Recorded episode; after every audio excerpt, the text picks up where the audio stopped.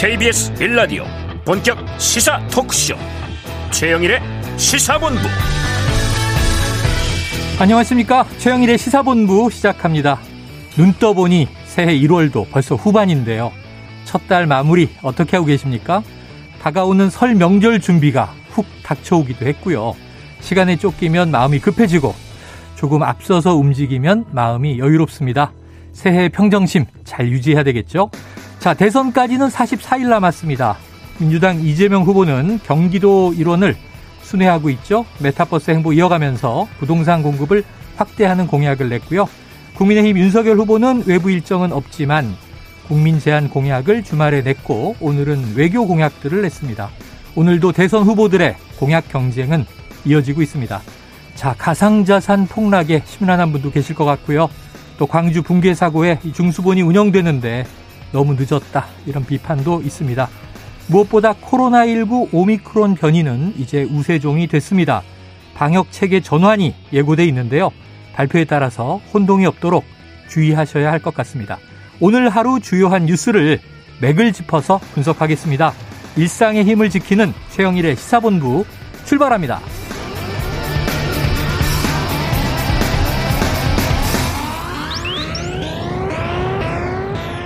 네, 1부에는요, 오늘의 핵심 뉴스를 한입에 정리해드리는 한입뉴스 기다리고 있고요. 2부 10분 인터뷰, 탁현민 청와대 의전 비서관 연결해서 문재인 대통령의 중동 순방 일정, 어떤 과정이 있었고 성과는 어떠했는지 들어보겠습니다. 이어서 주간 이슈 먼데이, 국제본부도 준비가 돼 있습니다. 한 입에 쏙 들어가는 뉴스와 찰떡궁합, 디저트송 신청 기다리고 있으니까요. 뉴스에 어울리는 노래가 있으면 문자 샵 9730으로 자유롭게 보내주세요. 선정되신 분께는 커피 쿠폰 보내드립니다. 짧은 문자 50원, 긴 문자 100원입니다.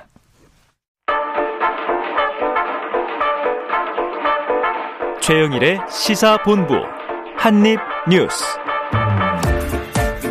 예, 월요일이 왔습니다. 주말 사이 쏟아진 핵심 뉴스를 한입에 정리해 보겠습니다. 박정호 오마이뉴스 기자, 김준일 뉴스톱 대표 나와 계십니다. 어서 오세요. 안녕하십니까. 참 여러 가지가 있는데 이게 또 계속 이어지고 있네요. 이른바 윤석열 후보의 배우자 김건희 씨의 녹취록. 어, 이 스트레이트에서는 이제 2회 방영은 안 하기로 했고. 근데 이제 다른 프로그램과 채널들을 통해서 이 조각조각 나오는 것 같은데 이게 오늘 화제입니다. 유튜브 채널에서 공개한 김건희 씨 녹취록 중에 영빈관을 옮길 것이다. 이게 무슨 네. 얘기예요, 박 기자님?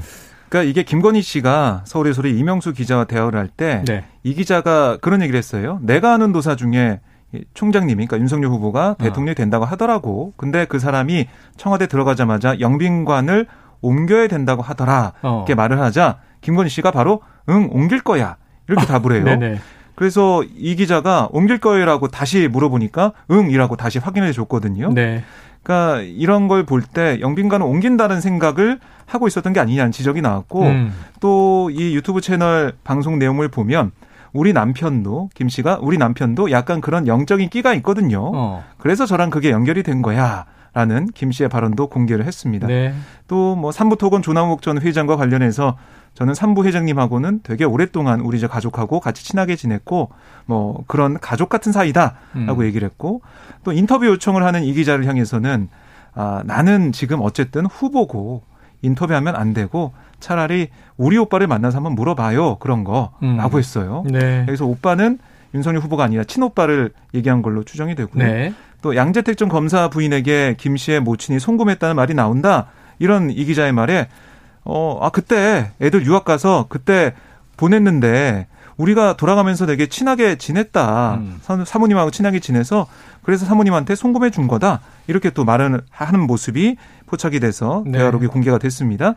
또 도이치모터스 주가 조작 의혹과 관련해서는 권호수 회장하고 벌써 20년이다.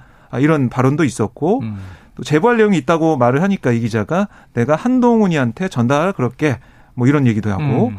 또 일반 사람들은 바보들이라고 그랬잖아. 뭐 이런 말했던 그런 부분들도 공개가 됐습니다. 네. 참 여러 가지 얘기가 들어 있어요. 이제 녹취가 7시간 넘는 분량. 그런데 이게 조각조각 나오니까 좀 혼란스럽기도 해요. 음. 자, 김주일 대표님 어떻게 보십니까? 파장이 있습니까? 일단 지지율에는 최근 음. 여론조사를 보면은 윤석열 후보의 지지율에는 큰 영향을 안 미친 것 같다라고 네. 보여요. 음. 뭐 많이 빠지지 않았고 어떤 데는 더 올랐고 그런 거를 보는데 지금 중요한 거는 원팀이 되는 데는 확실히 방해가 될것 아, 같다. 네. 지금 뭐 홍준표, 유승민 두 사람 다 지금 굉장히 어. 격앙된 상황이잖아요. 아, 지금 그 말씀을 하시니까 지금 이제 박 기자님이 요 대목을 안 전했는데 네. 홍준표, 유승민 이 현, 현 의원, 전 의원 굿했다 이런 얘기도 담겨 있는 거예요? 그렇습니다. 이것도 이제 보도가 된 내용인데요. 네. 아니 이, 이 기자한테 김건희 씨가 뭐라고 했냐면 음. 이 바닥에선 누구 굿하는지 나한테 다 보고가 들어온다. 네. 누가 전보로 가고 이런 거 이런 이런 게 다 들어온다는 거예요. 전국에 얼마나 많은데 정말요? 그러니까요. 이, 이, 정보를 정보를 수집하는 정보가 올라오는 어떤 커뮤니티가 있는 게 아닌지 하는 생각이 네. 들 정도로 다 안다라고 그래서 이명수 기자가 아니 그럼 홍준표도 굿했어요? 그러면 이라고 묻자 김건희 씨가 그럼이라고 답을 했고 어. 유승민도 라고 또 이 기자가 묻자 그럼이라고 말을 했습니다. 네. 그래서 이런 내용이 보도가 되자 홍준표, 유승민 두 사람이 가만히 안 있었는데 홍준표 의원 같은 경우는 거짓말도 저렇게 자연스럽게 하면 나중에 어떻게 될지 참 무섭다. 어. 내 평생에 굿한 적 없고 나는 무속을 믿지 않습니다. 아. 유승민 전 의원도 그동안 침묵을 지켰었는데 음. 이번에는 어, 이 구술한 적이 없다라고 분명히 얘기를 했습니다. 다 부인을 했는데 네. 이게 또 타인의 이야기를 옮기는 게 민감하잖아요. 음. 김 대표님 아까 언급해 주셨지만 원팀에는 분명히 방해가 된다. 일단 김건희 씨가 본인이 어떻게 남이 구술을 했는지 안 했는지를 다 네, 아는지 이거 어떻게 뭐 할까? 무속 총사령관입니까? 본인한테 다 보고가 들어오는지 제가 아는 한 무속인들이 워낙 다양해서 예, 예. 뭐 한 커뮤니티의 네트워크로 묶여 있는 것도 아니잖아요. 그리고 뭐 본인은 구술 안 한다라고 얘기를 하는 게 내가 오히려 무속인들 전 봐주고 네네. 네, 내가 네. 자기가 약간 신기가 있어서 뭐 이런 얘기도 했어요. 신은 안 받았지만 예. 통찰이 강하다 이런 네, 얘기를 뭐, 했죠. 뭐 그런 얘기를 했어요. 하여간 이게 이게 뭐 진짜 사적인 대화긴 한데 음. 듣는 사람들 입장에서는 이게 보도가 되면은 네. 특히 이제 유승민, 홍준표 두 사람 입장에서는 굉장히 기분 나쁘겠죠. 네네. 그래서 지금 오늘 아침에는 그 전체적인 흐름을 보면 홍준표 의원을 사실상 윤석열 측이 음. 쳐내는 거 아니냐 아. 이런 느낌이 들어요. 오늘 네네. 아침에 김용남 전 의원이 MBC 라디오 나와가지고 홍준표는 빨간 속옷까지 입고 다녔다더라. 뭐 네. 이런 얘기, 그러니까 주술적 아, 의미로 본인도 음. 미신을 믿지 않았느냐 이런 음. 취지군요. 그러니까 정의와 열정으로 사실은 홍준표 의원은 그런 거를 한 적이 있었다. 빨간 네네. 넥타이도 하고 빨간색을 한 적이 있었다라고 옛날에 됐었죠. 해명을 했는데 어쨌든 그런 거를 다시 하는 거는 이거는 뭐 홍준표와 음. 원팀할 의사 없다라는 어. 게 거의 이런 저런 주술로 인해서 이제 거의 확인이 된다 이렇게 네. 봐야 될 것 같아요. 자, 아까 네. 잠깐 처음에 얘기해 주셨는데 이 발언 내용을 들어보면 세기도 하고 음. 어 이거 좀 논란될 만한 거 아닌가 싶은데 왜 지지율에는 크게 영향을 못 주는 겁니까? 그러니까 이게 너무 처음에 그러니까 MBC 스트레이트의 첫 보도가 조금 매가리가 없었다라는 어, 거고 말씀하셨다시피 너무 많아요 뭐가 어. 뭐가 너무 많은데 지금 민주당이 조금 소위 말해서 가르마를 타기 시작했어요 어. 뭐냐면은 이거는 다른 거는 다 필요 없고 무속과 주, 주, 이 주술 쪽으로 집중을 어. 하자 화력을 어. 그러면서 우연의 일치인지 모르겠지만 MBC도 뉴스데스크에서 그것만 지금 보도하기 시작했어요. 다른 건 안 하고. 자, 그러다 보니까 저는 지금까지는 영향을 덜 받았는데 이게 네. 보통 이런 사건이 있고 나서 한 여론조사에 반영되게 사흘 걸리거든요. 예, 예. 사흘 뒤에는 저는 약간 빠질 것 같다, 지금. 아, 사흘 뒤에는 영향을 음. 줄것 예, 같다. 예, 예, 아까 처음에 얘기한 뭐 영빈관 발언 말이죠. 음. 그러니까 일반 우리 청취자분들도 그렇고 청와대 뭐 전경이야 뉴스에 간혹 나오지만 어디가 뭐 영빈관이고 음. 어디가 뭐 여민관이고 잘 모르잖아요. 네. 영빈관은 왜 옮기는 거예요? 옮긴다면 영빈관이 이제 그 손님들 맞이하는 그렇죠, 그렇죠. 외국에서 오는 영빈관 그 옮기는 그 얘기를 한 건데 그러니까 이게 뭔가 좀 안 맞다는 거죠. 터, 터 자체나 이런 것들이 풍수에 풍수에 좀안 맞다는 네. 얘기를 하는 것 같아요. 그래서 청와대 들어가면은 그걸 바꿔야 된다 이런 얘기를 어. 도사들이 하는데 음. 김건희 씨 여기서 어, 긍정하면서 바꿀 음. 거다 옮길 거다 이런 얘기 하는 것 같습니다. 아, 영빈관 터의 위치 같은 것도 알고 있으면 상당히 좀 정보도 있는 거네요. 그러니까요. 뭐 예전에 근데 청와대에 갔었잖아요. 그 임명장 받으려고. 검찰총장 때. 네, 검찰총장 남편이 이, 어, 이제 될 때. 그러니까 이제 봤겠죠. 유심히 아 여기는 아, 터가 좋네. 아 여기는 터가 별로네. 뭐 이렇게 봤을 테고 어. 사실 이 풍수지리 청와대 풍수지리에 대해서는 옛날부터 많이 많이 나왔습니다. 네, 2019년에 네. 유홍준 광화문 대통령 시대 위원회 자문위원이 음. 여기 터 안 좋다. 풍수 안 좋다. 아, 그 유명한 이런. 문화유산 답사기 예. 저자. 문화 문화재 청장이었죠. 전 문화재 청장. 이런 분도 이제 얘기를 할 정도로 여러 논란들이 있었어요. 음. 네. 자, 이 후보보다 이 배우자가 더 지금 화제가 되고 있는 게 좋은 일인지 모르겠습니다만 지금 이게 팬클럽이 만들어져서 회원 수만이 늘었다. 이런 이제 보도도 있었는데 여기서 뭐 좀 흥미로운 이야기를 하나 내놨네요. 네, 그러니까 김건희 씨 팬클럽인 이 건희사랑이란 거, 어허, 뭐 네. 희사모라고도 불리는데 여기 회장인 강신업 변호사가 어, 강 변호사가 회장이에요? 네. 방송 많이 같이 하시던 분인데. 네. 페이스북에 김건희 대표님 가장 최근 사진입니다. 장소는 스튜디오입니다라고 어, 하면서 스튜디오. 단발머리에 베이지색 정장 차림인 김 씨가 이 모니터를 바라보고 있는 사진 이걸 음, 올렸어요. 네.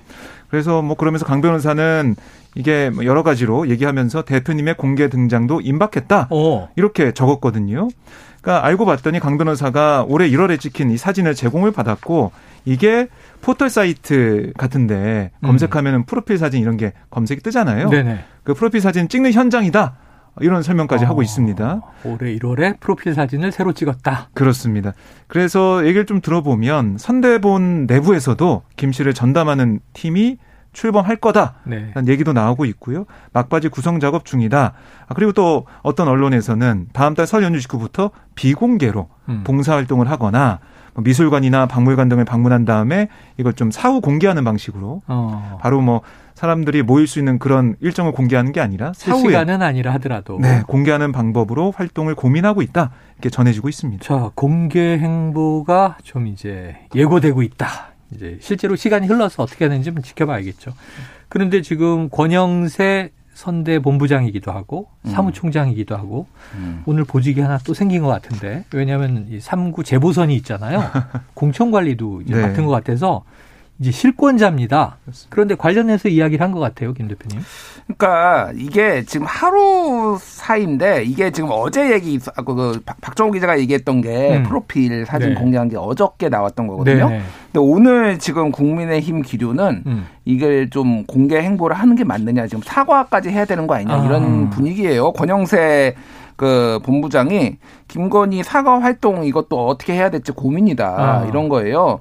여론이 안 좋다라는 겁니다. 이거는 네. 네, 전체적으로 그 하루 사이 이틀 사이에도 이 기류가 확확 바뀔 정도로 음. 그렇게 되는 거고 지금 권영세 의원 같은 경우에는 이미 홍준표 의원하고 상당히 설전해 아, 버렸잖아요. 그렇죠. 가기를 세웠죠. 구태와 뭐였죠? 그죠? 아, 그 다음에는 네. 지도자가 네. 아니라 당원 자격도 없다 이런. 음. 예, 예. 그러니까 홍준표 의원이 차례 윤핵관들이 나 출당시켜달라. 아, 예. 그런, 어, 그런 얘기까지 할 정도로 지금 음. 갈등의 중심에 서 있어요. 사실은 음. 원래 굉장히 점잖은 분으로 알려져 있는데 이거를 좀 어떻게 해결을 음. 할지 사실 지금 원팀이 되더라도 쉽지 않은 게 선거인데 지금 당내 음. 갈등을 지금 어떻게 해결을 할지가 좀 어, 지켜봐야 될 것 같아요. 예. 자, 김 대표님 선거 전문가로서 김건희 씨의 공개 행보 도움이 될까요? 윤 후보에게? 아, 지금은 그냥 자중자애 하시는 게 좋을 것 아, 같아요. 오히려. 뭐, 매일 뉴스가 나오고 얼굴만 봐도 지금 굿이 떠오를 분이 굉장히 많을 텐데. 아. 이게 될까요? 지금은 조금 뭐 일부 이를테면은 뭐 이를테면 걸크러시다라는 거는 진짜 소수거든요. 지금 네. 상황에서는. 음. 예. 근데 뭐 제가 볼 때는 음. 공개 행보를 하긴 해야 될 것 같아요. 제가 봤을 때는 하긴 해야 느낌이. 된다. 왜냐하면 안철수 후보랑 계속 비교되는 게 아닌가 아. 하는 생각이 들거든요. 김미경 교수는 계속해서 지금 일정을 내외가 함께 돌고 있죠. 그렇습니다. 뭐 따로 또 지역도 따로 돌기도 어. 하고 그런 상황이고 어제 뭐 안철수 후보가 이 안설이 이딸 안설이 박사의 미국에서 귀국하는 현장까지 가서 그 모습을 기자한테 어, 보여줬었는데 가족이 뜁니까 이제 가족으로 네. 좀 보여주는 겁니다. 그래서 어. 윤석열 후보와 좀 비교되는 그런 부분들을 음. 부각시키는 것 같은데 음. 이런 게 아무것도 아닌 것처럼 보이지만 설 명절, 설 연휴를 지나면서 분명히 회자가 될 거예요. 자, 아, 가족들이 나오더라. 음. 박정우 기자 얘기는 뭔가 느낌이 김건희 활동 유도설 같아요. 아. 나와야 된다라고 아, 했는데 스튜디오도 팽팽합니다. 네, 나와야 네. 된다라고 네. 했는데 막상 나오면은 지지율을 깎아먹는 아. 약간. 국민들 보기에는 궁금하겠죠. 준일 네. 거사는 자중자애 하십시오. 이렇게 조언을 했고 지금 뭐예요 우리 정호 법사는 네. 활동을 해야 할 것 같다 이렇게 음. 얘기를 했고. 자, 그래요. 자, 김건희 씨 주중에 사과 입장문을 검토하고 있다. 이런 보도도 나오고 있어서 사과를 하면 또 그 다음에 공개 행보를 해야겠죠. 왜냐하면 설명절 지나서 이제 44일 남은 대선인데 네. 부부가 같이 유세에 나서지 않고 끝까지 음. 갈수 있을까요? 그러니까요. 그런 그런 유례가 없는 일이라 음, 네. 왜안 나오는 거냐 이런 얘기 계속 나올 거거든요. 자 여권으로 가봅니다. 이재명 후보 말이죠. 주말 사이에 좀 화제가 된 게 대선에 지면 감옥에 갈 것 같다. 이 발언은 왜 나온 겁니까? 그러니까 이 맥락을 쭉 보면 그러니까 윤석열 국민의힘 후보가 어, 대선에서 이기게 된다면 음. 검찰 공화국이 되고 음. 그다음에 윤 후보가 그윤 후보 이 검찰 총장이었대 총장이었을 때그 음. 당시에 돌이켜 보면 어 이게 죄 없는 사람도 감옥에 간 거 아니냐. 어. 또 그걸 좀 부풀려서. 또 구속시킨 거 아니냐. 이런 얘기를 하고 있는 거죠. 어. 그런 맥락에서 얘기를 하다가 이번에 제가 지면 대선에서 지면 없는 죄로 감옥 갈 것 같다. 이렇게 말을 한 거예요. 음. 그러니까 그만큼 지금 윤석열 후보가 대선에서 이기면은 이거는 우리 대한민국 전체적으로 좋지 않다. 그리고 음. 나한테도 없는 죄를 만들어서 감옥 보낼 정도로 그런 심각한 상황이다. 이런 얘기를 한 거고 보복 정치가 시작될 것이다. 그렇습니다. 사실 뭐 무서운 경고네요. 예, 김건희 씨도 7시간이 녹취록에서 보면 비판적인 언론을 뭐 감옥에 넣겠다 이런 취지로 얘기를 했었고 음. 그리고 조국 전 장관 수사 관련해서도 가만히 있었으면은 뭐 그냥 끝났을 텐데 계속 뭐 유시민 전 장관이나 김어준 총수 등등 얘기를 하면서 막 그렇게 그쪽에서 네, 검찰 공격했기 네. 때문에 이렇게 구속까지 한 거다라는 얘기를 했어요. 그런 걸 비춰보면서 이재명 후보가 아, 좀 강하게 얘기를 한 셈입니다. 자, 그런데 이제 주말에 보니까 민주당 일각에서는 이 말이 계속 보도되고 화제가 되니까 조금 당혹스러워하는 기류도 있어요. 음. 그리고 저 이재명 후보가 이런 말까지 한 건 좀 조급하기 때문 아니냐. 음. 이렇게 열심히 뛰는데 지지율이 별로 움직이지 않으니까 음. 답답해서 한 얘기 아니냐. 이런 또 분석도 있는데 김주일 대표님 어떻게 보십니까? 뭐 오늘 강기훈 의원이 네, 네. 강기훈 의원이 아니라 맞나요? 강기훈 단장이죠. 네, 단장이죠. 네, 의원이죠. 네, 오늘 라디오에 나와서 조급함과 절실함은 한 끗 차이라고 아. 얘기했어요. 네, 같은 누가, 맥락인데 누가 보기에는 조급한 거고 그러니까 어. 그런 취지로 이제 얘기를 했어요. 네네. 절실함의 표현이다라는 네. 거고 뭐 그러니까 지금 전체적인 상황을 보면은 음. 이재명 윤석열 후보의 지지율이 빠져도 이재명 후보가 지지율이 많이 오르진 않았던 네, 거. 네, 소위 네. 말하는 박스권. 네. 뭐 송영계 대표는 그래서 박스권이라는 표현 쓰지 말자. 민주당 내에서라도 네. 비등점을 정, 향해 의원도 박스권 아니다 이렇게 네. 또 해명을 뭐 하시더라고요. 비등점을 향해서 뭐 끌어오른다 어. 뭐 이런 표현을 쓴다는데 뭐 박스권 맞죠 사실은. 근데 그거를 이제 어떻게 할 것인가 여러 가지 방법론 중에 있는데 하나가 소위 말해서 지금 위기론. 어, 진짜 위기론. 위기다. 그래서 다음날 이런 얘기도 했어요. 음. 이번 대선은 5만 표, 3만 표로 결정날 것 같다. 오. 이 이재명 후보가 이렇게 얘기를 했거든요. 네. 역대 가장 적었던 게 그뭐 60년대 선거 빼놓고요. 네네네. 그리고 DJ가 97년에 됐을 때 그때 1.53% 포인트였나요? 어. 그 정도였는데 그때 아마 60만 표였나 제가 예, 정확하게 예. 기억이 안 나는데 그 정도였어요. 그렇죠. 그러니까 5만 표, 3만 표라는 거는 진짜 초초초 박빙이거든요. 네. 그렇게 됐지는 알 수 없으나 그 정도로 지금 절실하니 음. 다 모여달라, 좀힘좀 실어달라 이런 취지에서 모여달라. 전체적으로 보면은 이제 민주 진영의 어떤 위기 의식을 좀 고취하기 위해서 얘기를 꺼냈다 이렇게 봐야 될 것 같아요. 자, 조급함이냐, 절박함이냐, 종이 한장 음. 차이다. 그것도 뭐 저 와닿는 이야기인데. 음. 자, 박 기자님 이 발언 어떻게 들으셨는지도 궁금하고 네. 국민의힘은 뭐라고 또 했어요? 예, 국민의힘은 이걸 뭐 기점으로 해서 크게 좀 반발을 하고 있는데요. 네. 지지율이 오르지 않으니까 국민을 상대로 엄포 정치 하는 거 어, 아니냐라고 김기현 국민의힘 원내대표가 페이스북에 썼고 어허. 대장동 게이트 몸통으로서 감옥에 갈 수밖에 없는 자신의 운명에 대해서 부재불식간에 그 진심을 토로한 게 아닌가 네. 이렇게 반문하기도 했습니다.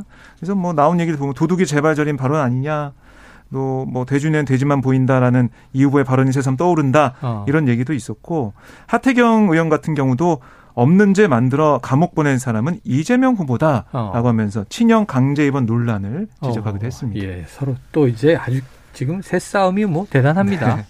자, 이재명 후보는 오늘도 경기도 공약 발표했는데 경기도 순회 중이니까 음. 또 발표 전에 큰 절을 했는데 자, 이 큰 절도 그렇고 이게 급한 마음의 발로 음. 겠죠? 뭐 그렇죠. 지금 수도권 서울하고 지금 경기만 지금 계속 돌고 있어요. 어, 최근에. 네네. 그리고 여기에서 주택 311만 호 공약도 나왔고, 예, 250만 호에서 61만 호 더 더했어요. 올렸고. 어디다 음. 지으실 건지는 제가 잘 모르겠습니다만 어. 쨌든 311만 호가 어느 정도냐면은 음. 서울의 압구정동이 유일하게 아파트로만 구성된 동이에요. 네네네. 거기 한양 아파트 있고 압구정 현대 아파트 오래됐죠? 있고 네. 미성 아파트 신사 미성 네. 아파트까지 그러니까 법정동으로 아, 거기가 다 어. 그건데 거기가 저층 개발인데 가구 수가 1만 가구예요. 어. 음. 그러면 300만 가구를 짓겠다라는 거는 야. 압구정동을 300개를 네. 새로 만들어야 된다. 물론 다 서울에 만드는 건 아니지만은 그래서 어떻게 하실지 뭐 그거는 이재명 윤석열 둘 다 공이 똑같습니다. 윤석열보다 야. 250만 원 짓겠다고 해서 어, 무속만 잘하시는 줄 알았더니 이분이 또 부동산을 잘하시네요. 네. 야 대단합니다. 어쨌든 근데 그 정도로 지금 계속 이제 그 얘기를 하고 있는 거죠. 네. 그래서 뭐 그 절실함이 지금 저는 느껴지고 있습니다. 음, 절실함이 느껴지고 있다. 자, 지금 점심시간입니다. 교통 상황을 좀 알아보고 이 한입뉴스 이어가겠습니다. 교통정보센터의 김한나 리포터 나와주세요. 네, 현재 경부고속도로에 사고 소식이 있습니다. 서울 방면으로 남청주 부근 1차로에서 승용차 관련 사고를 처리하고 있어서 주의하셔야겠고요. 이후로 기흥 부근에서 수원 나들목까지 밀리고 더 가서 서울 요금소에서 양재 부근까지는 이동을 하면서 청소 작업을 하고 있어 주의하셔야겠습니다. 또 상습 정체 구간인 달래내 부근에서 반포나들목까지 8km 정체고요. 반대 부산 쪽으로도 사고가 났는데요. 오산 부근 5차로입니다. 승용차 관련 사고를 처리하고 있어서 부근으로 1km가량 정체되고 있고 이전에는 한남에서 서초까지 또 죽전 부근에서 수원 나들목까지 7km 정체고요. 동탄 분기점에서 5km 속도 더디게 지나고 있습니다. 또 중부고속도로 하남 쪽으로는 남이 분기점 부근에서 서청주까지 6km 사이에 차들이 몰려 지나고 있고요. 수도권 제일 순환고속도로 판교에서 일산 쪽으로는 소래터널 부근에서 중동 나들목까지 7km 정체인데 여기 중동 나들목 3차로와 같게 길에 걸쳐서도 사고를 처리하고 있어서 부근으로 혼잡합니다. 또 영동고속도로 강릉 쪽으로는 서창 분기점에서 월곡 분기점까지 또 반월터널 부근에서 부곡 나들목까지 7km 주춤합니다. 목적지까지 안전운전하시기 바랍니다. KBS 교통정보센터였습니다.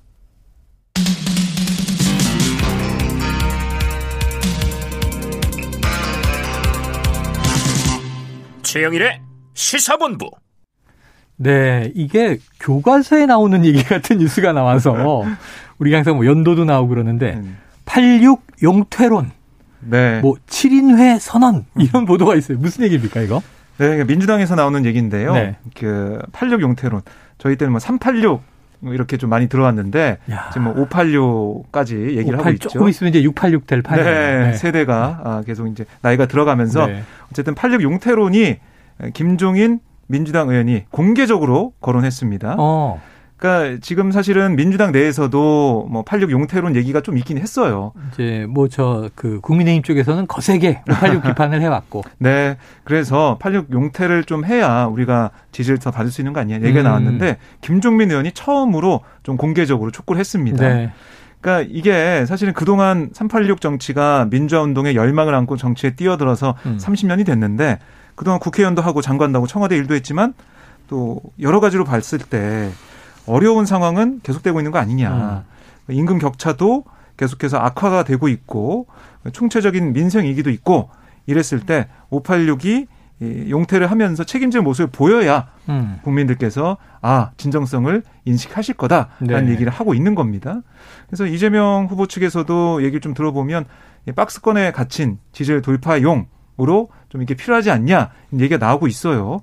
그래서 뭐 보면은 뭐 송영길, 우상호, 이인영, 임종석 뭐 저희가 이름만 들어 다 아는 86세대 얼굴들의 집단 퇴장이 좀 있어야 되는 거 아니냐 음. 이런 충격적인 요법이 필요하다 이런 얘기가 나오고 있고요. 여기에 대해서 이재명 후보 같은 경우는 어제 이 얘기가 나왔거든요. 네네. 거기에 대해서 처음 듣는 얘기다. 어. 나중에 상황 확인해보고 말씀드리겠다 이렇게 얘기를 했고 오늘은 7인의 얘기가 나왔어요. 어. 7인회가 뭐냐면 네. 이 정성호, 김영진, 김병욱, 임종성, 문진석, 김남국 의원과 이규민 전 의원이 음. 이 이재명 후보가 정치적으로 어려웠을 때부터 어렵고 힘들 때부터 같이 해온 음. 그러니까 동지 같은 그런 느낌의 음. 인사들 일곱 명이 모여 있다고 해서 7인이라고 불리고 있습니다. 어. 그런데 이 7인의 자장격인 정성호 의원이 기자회견 통해서 오늘 뭐 다 모였습니다. 이규민 전 의원 빼고 다 기자회견장에 모였는데 네. 기득권에 내려놓겠다라고 얘기하면서 이 후보가 당선되더라도 임명직은 맞지 않겠다라고 음. 선언했습니다. 그래서 이게 뭐 누구랑 친하고 뭐 어떤 정파라고 해서 무조건 뭘 맞는 게 아니라 아, 진영을 넘어서 편가르기 뭐 지역 넘어서 오직 능력과 성실함을 기준으로 아, 인사가 선택돼야 된다 음. 이렇게 얘기하면서 우리가 먼저 기득권을 내려놓겠다라고 선언했습니다. 네, 임명직은 맞지 않겠다. 이분들은 다 현역 의원들 이제 선출직이죠. 음. 네. 하지만 이제 내각에 참여하지 않겠다 이런 걸로 들리는데. 그렇습니다. 야, 아까 잠깐 이제 86 용태론 얘기하다가 제가 딱 50대 중반, 음. 네. 80년대 중반 학번, 60년대 중반 생이란 말이에요. 네. 딱 걸려 있어서 왜 이렇게 정치권에서 이제 86 그룹들은 이제 비판을 받는가? 혹시 또 김준일 대표님이 저도 용퇴하라 그러지 않나 음. 찔리고 있었는데 어떤 맥락이 좀 이 좋은 겁니까 용태론 여기 도움이 될까요? 유튜브 댓글에 좋아 좋아님이 김준일 퇴출시켜라 이렇게 적었는데요. 아. 네, 저도 같이 퇴출해야 됩니까? 아, 이게 86 아니잖아요. 아니에요. 네. 그러니까, 그러니까 제가 사실은 그, 그, 다음이잖아요. 제가 이제 뭐 여기뿐만이 아니라 다른 나, 뭐 방송에도 많이 나가거든요. 97 그룹. 뭐 YTN이나 뭐 연합뉴스 TV나 이런 데 나가서 제가 한 2주 전부터 이 어. 얘기를 했어요. 네. 아. 네, 네, 네. 86 용태론 얘기를 사, 실 개인적으로도 뭐 그런 얘기를 했었잖아요. 맞아요, 맞아요. 들었습니다. 예. 그러니까 뭐냐면은 이재명 후보의 이 박스권 지지율이 어. 뭐 이것도 해보고 저것도 해봐도 다 안 되는 거예요. 어. 왜 탈출을 못 하느냐. 이건 음. 민주당 내에서도 지금 고민이 있는 건데 그 중에 하나로 이제 두 가지가 얘기가 되는 거예요. 음. 하나는 그러니까 이재명이 집권했을 때 그때 이재명의 능력이 출중한 건 알겠는데 어. 소위 말해서 유동규 같은 사람이 또 나오지 않으라는 법이 있느냐. 측근 음. 주변에서 측근에서 뭔가를 음. 해먹는 거 예를 어. 들면은 그런 것들을 어떻게 국민들을 안심시킬 것이냐에 네. 대한 네. 해법이 있어야 된다. 두 번째는 민주당에 이제 훌륭한 정치를 해오셨지만은 사실 2030 젊은 세대들이 보기에는 그 586 정치인들은 기득권의 상징이 돼버렸어요 이미. 음, 그래서 억울한 부분이 있겠지만은 이분들이 뭔가 희생과 결단을 하지 않으면은 네네. 이 민주당에 대한 젊은 세대의 비호감도가 사라지지 않을 것이다라는 음. 게당 안팎에서 이미 나오기 시작했어요. 네네. 근데 제가 이제 그런 부분들을 한 2주 정도 전부터 얘기를 했었고 그러니까 결국 뭐 제 잘난 척이 아니라 그러니까 어. 그런 거죠. 그러니까 이게 민주당에서도 고민이 있다가 이제 튀어나온 거예요. 그러니까 어, 드디어 잠재돼 그러니까, 예. 있었는데 네. 그래서 7인회에서 먼저 우리가 임명직 안 하겠다라는 어. 건데 사실 7인회를 정치 고관여층은 아시지만은 누가 알겠습니까? 음. 이게 이게 뭐 이게 모델이 뭐냐면은 97년에 김대중 후보의 동료 동계 측근들이 네. 우리 임명직 안 하겠다. 우리는 음. 정부에 네. 참여 안 합니다. 안 하겠다라고 선언을 하고 있고 상도동계도 예전에 91년도 때도 그 비슷한 게 있었어요. 네네네. YS 정권 YS 때도. 때. 그러니까 그런 것들이 있는데 7인에는 사실은 그 동교동계 상도동 상도동계에 비해서 너무 약하다. 네. 사실 모르잖아요. 7인에 누가 있는지. 그렇죠, 그렇죠. 그러니까 사실 여기에서 이름 들어도 모를 분들이 태반일 거예요. 더 나아가려면은 586 용태론까지 그래서 음. 필요하다. 뭐 이런 얘기들이 나오는 거예요. 그러니까 임팩트를 높여야 한다. 자, 박 기자님 어때요? 우리 김진일 대표님의 네. 해설이 좀 설득력이 있습니까? 네, 아무래도 민주당에서 김준일 대표 이 논평을 듣고 음. 어, 이 평론을 듣고 아마 결정을 아. 막한 게 아닐까 생각이 들 정도로 법사 맞나? 네. 뒤에서 혹시 그래서 뭐 어쨌든 오늘도 이재명 후보가 7인의 이 임명직 안 맞겠다 이 선언에 대해서 네. 아, 안타깝지만은, 어, 이게 우리 반성의 각오로 네. 좀 받아줬으면 좋겠다라고 얘기를 했어요. 그래요. 그러니까 어떻게 보면 이재명 후보 오늘 큰절한 것도 그렇고 또 7인의 이 용태, 그러니까 임명제 안 하겠다는 그 선언도 그렇고 계속해서 좀 낮은 자세로 네. 특히 경기도가 의미가 있는 또 지역이기 때문에 여기서 화력을 좀 모아서 네. 최대한 바뀌는 뭐 달라진 모습을 보여주는 그런 전략인 것 같습니다. 그래요. 아유, 그런데 뭐 후보들 주변에 여러 가지 이야기를 정치적으로 해석하다 보면 이게 한입뉴스 시간이 훅 가는데 사실 국민들이 지켜봐야 할 것은 공약이죠. 그 공약을 지킬 것이냐. 한 신뢰도 중요한데 양쪽의 공약도 짧게 보겠습니다. 이재명 후보는 homecoming 31 매타버스 이런 이름이 등장해서 이거 뭔가 궁금하고요. 윤석열 후보는 공약 unboxing. unboxing이 이제 박스를 연단 얘기잖아요. 우리가 택배 받으면 네. 어떤 공약들이 나왔습니까? 양쪽에서. 네, 지금 보면 이재명 후보가 경기도가 31개 시군으로 구성되어 있는데 아, 그렇군요. 어제부터 목요일까지 4박 5일 동안 31개 시군 모두를 다 방문하겠다. 음. 이 일정을 소화하고 있습니다. 그래서 어제에서 오늘도 지금 보면은 뭐 성남, 양평, 뭐 이천, 광주, 경기도 광주 음. 이런 곳을 돌아다니는 상황인데요. 그에 앞서서 오늘 경기도 공약을 발표했어요. 네. 그래서 GTX 신규 노선을 추가하고 일기 신도시 재건축 규제를 완화하겠다. 어. 어. 교통과 부동산 문제 이걸 바꾸겠다라는 약속을 했습니다. 네. 이걸 통해서 경기도 민심을 좀 계속해서 끌어오겠다 음. 이런 얘기를 하는 것 같고요. 또 오늘 특히 주목되는 일정이 오후에 성남을 방문하는데 네. 상대원 시장을 찾습니다. 이재명 어. 후보가. 근데 그 현장에 이낙연 전 대표가 참석을 합니다. 아. 그래서 함께 메타버스를 타고 수도권 유세를 같이 그렇습니다. 음. 워낙에 수도권이 어렵기 때문에요. 함께 돌면서 지지층 결집을 좀 하겠다는 얘기를 하고 있는 거고요. 음. 상대원 시작은 이재명 후보가 소년공을 일했던 상대원 공단 아. 그 지역 의미도 있고 상대원 시장 화장실에서 어머니가 네네. 일했다. 아, 그 지역이기도 하니까 여러 가지 정치적 의미 또 자신의 가족에 대한 의미를 담아서 발언할 거 보이고요. 윤석열 후보가 어제 국민 공약 unboxing day를 했어요. 네네. 그러니까 지금 현재까지 1,500여 개 국민 제안이 이 윤석열 후보한테 접수가 됐습니다. 음. 홈페이지를 통해서. 근데 그 중에 네 개를 좀 다듬어서 발표를 했는데 네개 잠깐 전해드리면 예. 후 부모 육아 재택 보장. 음. 이거는 어, 근로자들이 일정 기간 육아 재택 근무를 선택하게 하고 어. 육아 재택을 허용하는 그런 기업에 인센티브 준다 이런 거고 오토바이 교통 안전 강화 이륜차부터 그러니까 영업용 이륜차부터 번호판 전면 부착 의무화, 아. 건강보험 가입자 정보 도용 방지, 개인정보 불법 도용으로 인한 건강보험 재정 누수를 막겠다라는 거고요. 소방공무원 사기 충전 패키지 같은 경우는 공약을 보면 내외근 비율별로 심사 승진이 가능하도록 음. 승진 구조를 개편하겠다 이렇게 강조하면서 디지털 플랫폼에서는 정부와 국민이 쌍방향 소통하는 이렇게 공약을 만들고 정책을 만들어 가겠다. 이걸 보여준다는 의미가 있다는 게 윤석열 후보의 설명입니다. 네. 자, 어떻게 김준일 대표님 와닿는 공약이 있으세요? 뭐 다 와닿습니다. 어. 훌륭한 공약들인데 지켰으면 아. 좋겠고요. 어, 이행이 중요하다. 예, unboxing day는 민주당의 소확행 그거를 그대로 사실상 전 어. 카피했다라고 뭐 생각을 네, 해요. 네. 왜냐하면 공약 공모 받아가지고 발표한 거 그중에서 지난번에 화제됐던 뭐 탈모 지원도 네. 이렇게 올라온 거였죠 음, 음. 네. 청년들에게서 그래서 국민의힘의 전략에 약간의 그 카피 전략도 좀 있는 것 같아요 어. 최근에 보면은 좋은 거는 근데 뭐 나쁠 건 없죠 국민들한테 네네. 이득이 되면은 뭐가 됐든 음. 하면 좋을 것 같습니다 네. 부동산 공약 이제 음. 이저 공급을 막 극대화하겠다. 이게 양쪽 다 마찬가지인 것 같은데. 최근에 두 사람 다 250만 호였는데 네. 거기에서 내가 250만 네네. 받고 61만 더 해서 311만 원낸 거예요. 같은 게임 같은 느낌이 네. 있네요. 뭐 60만 더 계속 올라가고. 알겠습니다. 자, 이 끝으로 한 가지 짧게 전해드릴 소식은 오미크론 문제입니다. 지금 오늘 월요일 7,513명이 확진 발표됐는데 월요일 최다라고 하고요. 이번 주에 혹시 중반에 또 만 명 넘느냐 아니냐 이제 오미크론 변이 때문에 음. 감염력이 높아져서 걱정인데 음. 문재인 대통령 얘기도 나왔고 지금 이 방역 체제 전환에 대한 예고가 지난주부터 네. 있거든요. 네. 어느 시점부터 어떻게 적용되는지 방역 당국의 발표를 예의주시하면서 오미크론에 대한 이 대비를 우리 모두 함께 잘해야 할 것 같습니다.